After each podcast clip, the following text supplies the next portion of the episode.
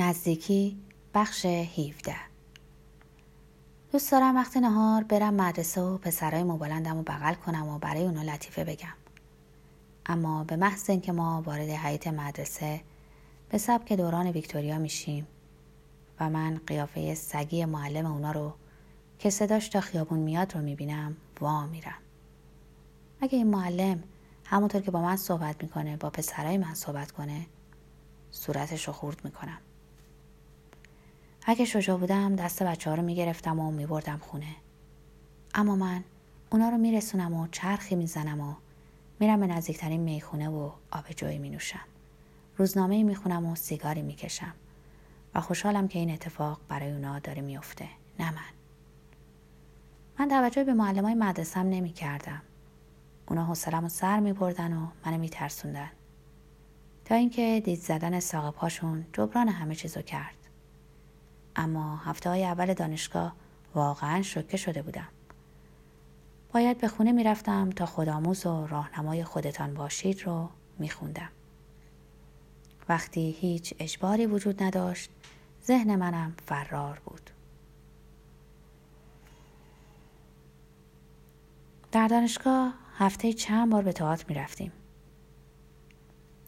من دخترها رو از بین تماشاچیان تور میکردم. در طول نمایش‌های لوس و کسل کننده جیم می‌شدن و با من صحبت می‌کردن. هرگز مردی رو در موقعیت فرودست ندیدم که زنی از او بگذره. در حقیقت برای بعضی از مردم هرچه شما فرودست‌تر باشین فکر می‌کنن اسیرتر هستین. مردم از قدرت زیاد در دیگران می‌ترسن. اما من وقتی این زن‌ها رو دور بر خودم داشتم نمیدونستم باید با اونا چی کار کنم.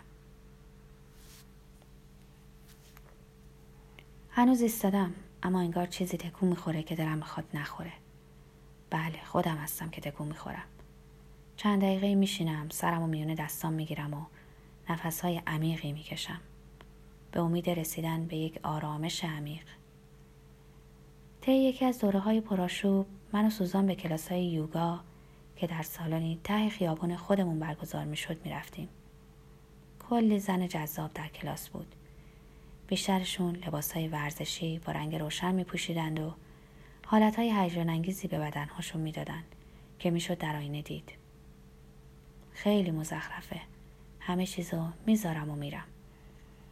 پسران به این اتاق خواهند اومد و تعجب خواهند کرد و شاید هم بر حسب اتفاق چیزی رو که میجویند اینجا پیدا کنند.